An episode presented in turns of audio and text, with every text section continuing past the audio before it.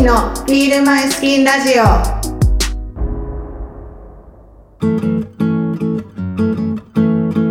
ちょっとお話が変わるんですけど、はい。お二人はお料理とかあの高山さんは器のあの、お店のポップアップとかやられてたりとか、はい。あの今さっきお話しされてたインテリアとかなんかお家の時間を心地よく過ごすのがなんか上手だなっていう印象があるんですけれどもそのお二人にとってなんか家で好きな時間を過ごすのに欠かせないものとかあとなんか大事にしてるものとかありますか？えっと、もうミヤがよく言ってる言葉ですごく大事だなと思ってる言葉があって、自分の機嫌は自分で取る、うん。もうこれは本当にみんなやってほしいなっていつも思っていて、いい言葉をこの人言うなと思ったんですけどやっぱり自分の機嫌って自分で取らないと、うん。自分の状態ぐらい人じゃなくて自分で管理しないと、ん。この社会やっていけないよなってうん。思うから、なんかそういう自分の機嫌取り方がものすごく上手な人だなっていつも思っているユキヤもでも上手だよね。だからさ一人の時をになんかこう例えばライブしてみんなを巻き込んでみたりとか、その発信の仕方なんか家にいる別にそれがただひ暇でダラダラするっていう発信もあるけどなんかユキヤ一人で今日ご飯食べるけどみんな作るけど見るみたいななんかこでも多分それがね、うちらは多分好きなんですよ、なんか人によってはそういうの疲れないんですか、うんとか言ってくる人もいるんだけど多分僕たちみたいな生き方してると、やっぱそういうちょっとでも何かこの瞬間いい瞬間、うん。例えば今日自分のために美味しいご飯作りたい、うん。けれどもだったらみんなにもこれ教えたいとかそうそうそうそう。そうなんだよもったいなくなっちゃうというか、時間がいい時間のだったらシェアしたいみたいな。多分人を楽しませることも喜ばせることも、そもそも僕たち好きなんですよ。多分サービスマンなんだと思う。そあの生まれてきた使命が。でだし表現者でなんか表現者ってやっぱりさずっと表現者じゃん、そのなんかそれをお芝居するとかなんとかものを書くとかだけが表現者じゃなくって多分今誰もが表現者になれる時代、SNS っていうツールがあって一つの部屋から全世界に発信ができてでその発信をどうするかも自由じゃん、うん。だけどなんか多分それをすごくユキは上手だしまあ私も多分下手な方ではないから、そのおうち時間も一つのそのステージ。もちろんゆっくりする時間ではあるけど多分表現者って一生表現者だし多分24時間なんか表現するのが好きだから、なんかそのスイッチをやっぱなどうしても入れちゃうんですよね家の中で。そうでもそれが多分、ん。もう変わらないところだし変わりたくないところだし好きなところ、うん。なんだかんだやっぱり家にいたっていいものは発信したいし、自分の過ごしてる自分の今いい時間一人でこんな早い時間からちょっとビールなんて飲んじゃっておつまみ食べててっていう、このいい時間を一人だからいいんだけどでもそれもちょっとシェアしたくなっちゃうみたいなので、それも楽しくてやってるから、なんかそれはこの時代ならではだけど、うん。疲れるなん疲れたらやんないもんね、うん、やんない。だからなんかすごい聞いてくれてるその私なんて一般人だしとかじゃなくてみんなシェアしちゃえばいい。すごいもっとハッピーになるっていうか、えーそのシェアも悪いことをシェアはやっぱどうしてもさ気持ちが良くないけど気持ちのいい波動ってさ「えねえねえこれ美味しかったよ」まずいものってあんまりシェアしないじゃん。食べないとかまずいものわざわざ人に勧めない。でも美味しかったりとか、ね、このお菓子美味しいからちょっと食べないとか持って帰らないってすごくいい波動でそれそれされたら嬉しい。ありがとう。じゃあなんかまだあるから家族にあげようとか、で家族はあれを食べて美味しかったか友達に教えようとか。どんどんどんどんこういい話の伝言ゲームみたいになっててなんかそういう波動ってなんかこれから自分で作っていける時代だからみんなも家にいるつまんないとか退屈だ一人つらいとか家族とうんとかじゃなくってその中でできることをやって楽しかったら誰が見てるかわかんないけどシェアみたいな。でしたらすごく心健康になりそう絶だよね。対楽しくなると思う。二人ともなんかそのみんなとシェアしたいとかっていうのは結構もともと持ってた感覚ですか？それともなんか最近僕はもうになってから？もともとですね、子供の頃から美味しいものを半分お母さんにあげるみたいなかわいい、うん。かわい子い供だったりしたのであと本当に小学生の頃もお弁当とかで美味しいものを独り占めするタイプと分けたがるタイプって大きく分かれるじゃないですか、もう間違いなく自分のお弁当なくなってもいいからあげたいっていうタイプだし優しいんですよね根っから。から。いい子なんですよ。で真ん中。兄弟の真ん中。だっけ？うん喧嘩人とすることありますか？する時は する時は本当に多分何年に一度かの大災害って感じです、でも普段はそんほぼなにないけど、あの煽ったりもしないし沈静もしない。しもう超フラット。フラットだよね。うん。感情がすごく揺れる人がそもそも好きじゃないので、すぐ泣く人とかすぐ怒る人とか見ると制御できてないなって思っちゃうから、はい。自分もそう基本的にはならないけど、自分がそうなる時はもう本当にだから数年に1回の大災害です、うん。でも大災害だから大きいんですよ 事件が。そう。みんな知ってる。歴史に、歴史に残るうん。大災害、歴史に残るあの時のもう事件の名前つくぐらいだよね。高山さんはもうもうずっと私でも結構感情の波はしっかりある方かも。分かりやすいです、うん。すごくかあ今つまんないんだな、うん、そうそうそうそう。集中力もものすごいスイッチ入る時と全く入らない時が結構あって多分近い人はもう表情一つで分かるんですよ。ユキヤとかまあユキヤを紹介してくれたもう一人本当に仲のいい女の子がいるんですけど彼女とかは一瞬でつまるつまらないが分かるしでもそれもすぐ言ってあみやつまんそうそう。そうない顔してる。飽きてる飽きてるみたいな。そうそうそう。もう目の前からそうそうそう。入っておいでとか言って。みやみやっつって。あつまんなそうにしてるねとか言って。顔顔戻せとか言ってはっつって。失礼しました。っていうぐらい分かりやすいです、うん、そう私は多分彼みたいにこう俯瞰もできないし結構こう波があって、だけどあんまり負にあの引きずられないようには自分で制御してるっていうか、それは負けず嫌いなんだよ。あそうなんだ、うんそこ高山さんが。そこ面白いところで負けず嫌いが負けずそう嫌いなんですよ。負に連れて行かれないぞと思って。そんな自分嫌みたいな感じになっちゃうんですよ、だから誰かのせいじゃなくって。かわいそうな私見てにはならないです。そうかっこ悪とか俯瞰してなんてことやってんだ自分はとかすごい今ブスだなとか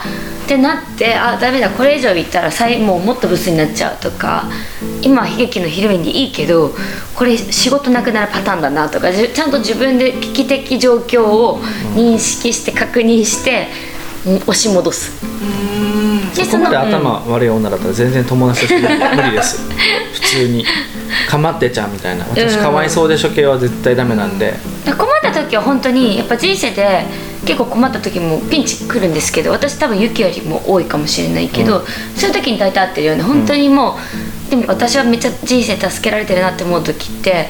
こう理由なく誘ったりとか話聞いてとかにも理由なく付き合ってくれるんですよ。別にこう無理やりほじくろうともしないしふんふんふん泊まってってもいいし帰ってもいいしとかもう一軒行ってもいいしもう帰ってもいいしとかすごくフラットに受け止めてくれてでかつなんかすごいもうなんかめっちゃ泣きたい時だったらポンポンポンはいはいはいって言ってやってくれて、はい出して出して出して。そうそうそう。それはそれでわかなんもねえぐらないんだよね。でもちろんその聞いてくれるし向き合ってはくれるんだけど無理にえぐろうとしないっていうか。えぐるのはね、うあのパートナーだけです、パートナーに関してはそうだね。えぐりがち、うん。近いからね。そう。じゃあいい距離感っていう感じ、うん本当に。なかなか人との距離感って私やっぱりたくさん友達いるし知人も友人もたくさんいるけどその心地いい距離感の人は少ないと思う。うん、なんだから何もない時に連絡なんてほぼ取らないんですよ、言っても。でもなんか言っても1ヶ月なんて会わないと多分変な感じになってきちゃうから、うん。うん23週間に1回とかは多分どっちかから連絡取って会ったりとかすそうるけど。そうそうなんてことないことに例えばインスタグラム見て返信したりとかコメントしたりとか、まあ、今だったら彼がお店やってるからフラッと。ふふらっと前通るだけとか「元気生きてる?」とか「唐揚げ買って帰ろうかな」とか。そうそう製造確認はそうそうそう。いい関係ですね。まずいい友達作るには自分からだから、うん。うんやっぱり自分との向き合い方がしっかりできてる人は相手に対してもちゃんと向き合えるから、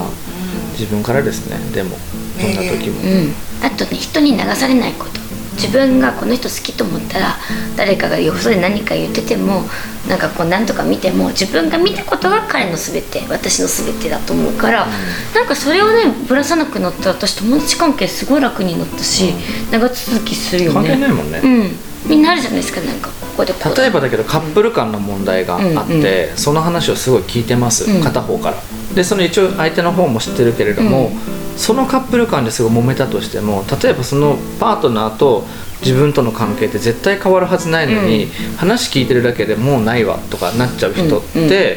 うん。あなたがないでしょって思っちゃうんですよ僕、ね。どっちかというと。こことそこの関係は何もないじゃんって、うん。なんでってなっちゃうから、うん。でもそれが多いと思います、うん、そうかも、ん。だから自分でちゃんと見て聞いて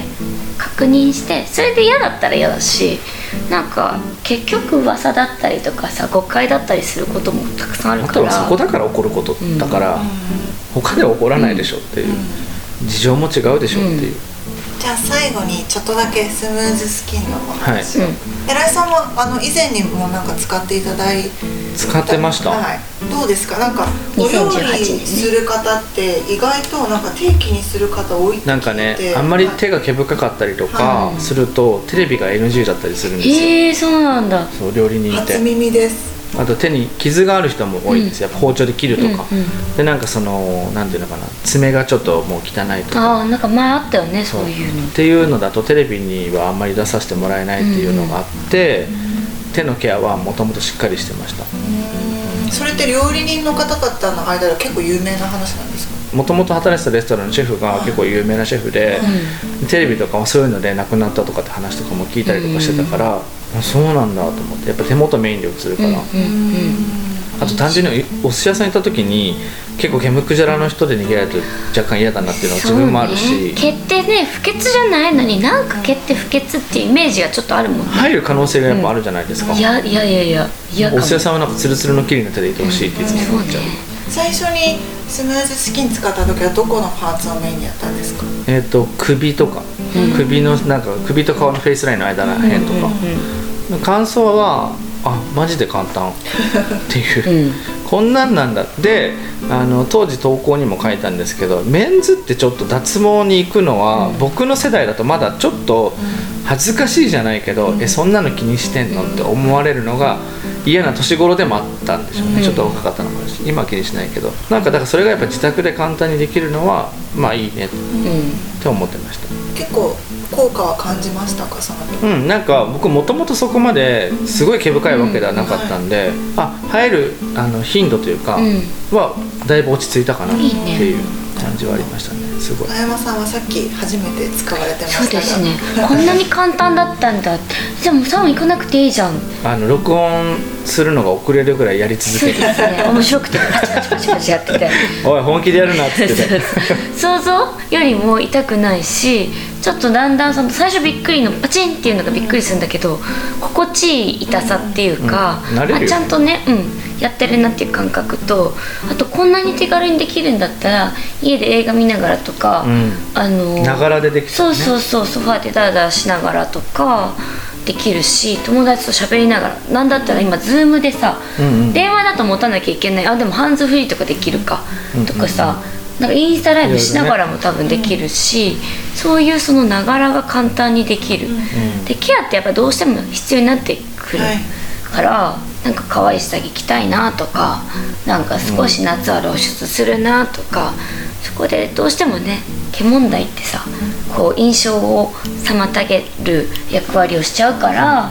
少しでも印象よく清潔感持って年を重ねるほどにそういうことに対しては敏感になってくるから家でゆるゆるできたらいいなってすごい、さっき思わずやっちゃいました。高山さんなんかあんまりもともと毛が生えてないイメージだったんですけど、なんかどこメインで使ってみたいとかあります？私ねちょっとこれはなかなか映せないけどお腹とかビキニラインとか、お腹とかちゃんとへそ毛って生えるんだよね。本当に。まあ全然これ多分きっと聞いてるの女性だからいいんだけど、なんかお腹周りってちゃんと毛生えるんですね。他薄いのになぜかねおへその周りだけねちゃんと生えるの。もうそれがずっと嫌でお風呂のたんびにカミソリでケアをしてたけど、脱毛でねその頻度が減ったりとか、まあ、ゆくゆくはあれ気づいたら産毛みたいになってたとか、まあ言っただったら嬉しいしねメンズもそうですけどカミソリでずっと剃り続けるのって肌に良くないですからね。なんかねザラザラになってくるしそうそうそう。すごい綺麗じゃない。チクしたりとかもしますもんね、そうそうそう。良くないから。まあ生えてこないいらないとこならもうね、うん。脱毛したのが一番いいよね肌にも高山さんに使っていただいてどう効果を実感していただけるかが楽しみそうですね報告したい。はい。これからね夏になってはい。薄着になってきて今日も着てるけどやっぱ背中が出る服とか、デコルテとかせあの首元が大きく開く服って、あの肌が見られるね。見られるからね、うん。でね。後ろ側とか自分では気づかないけど人がすごく見てるさ目線の範囲にあったりするから。すごい綺麗な女性でもあのこのそよそよね。なんだっけこの背中？うなじ？うなじのちょっと下あたりのところとかにふわって生えてる人結構いるのを見ると、ああこれ気づかないんだろうなって思っちゃいますもん、うん。そこは綺麗な方が好きですか？えー、綺麗な方が良くないですか？うん。そうだうね、んなんかだから仲良くなったパートナーにやってもらうでもいいと思うし、女同士男同士、まあ、こういう私とユキみたいな関係性でもいいから、ちょっとケア手伝ってみたいな感じでね、簡単にしてもらえたらいいかもしれない。はい。ぜひじゃああの効果をまた聞かせてください、はい。ありがとうございますありがとうございます。ありがとうございます。ではこんな感じではい。終了とさせていただきます、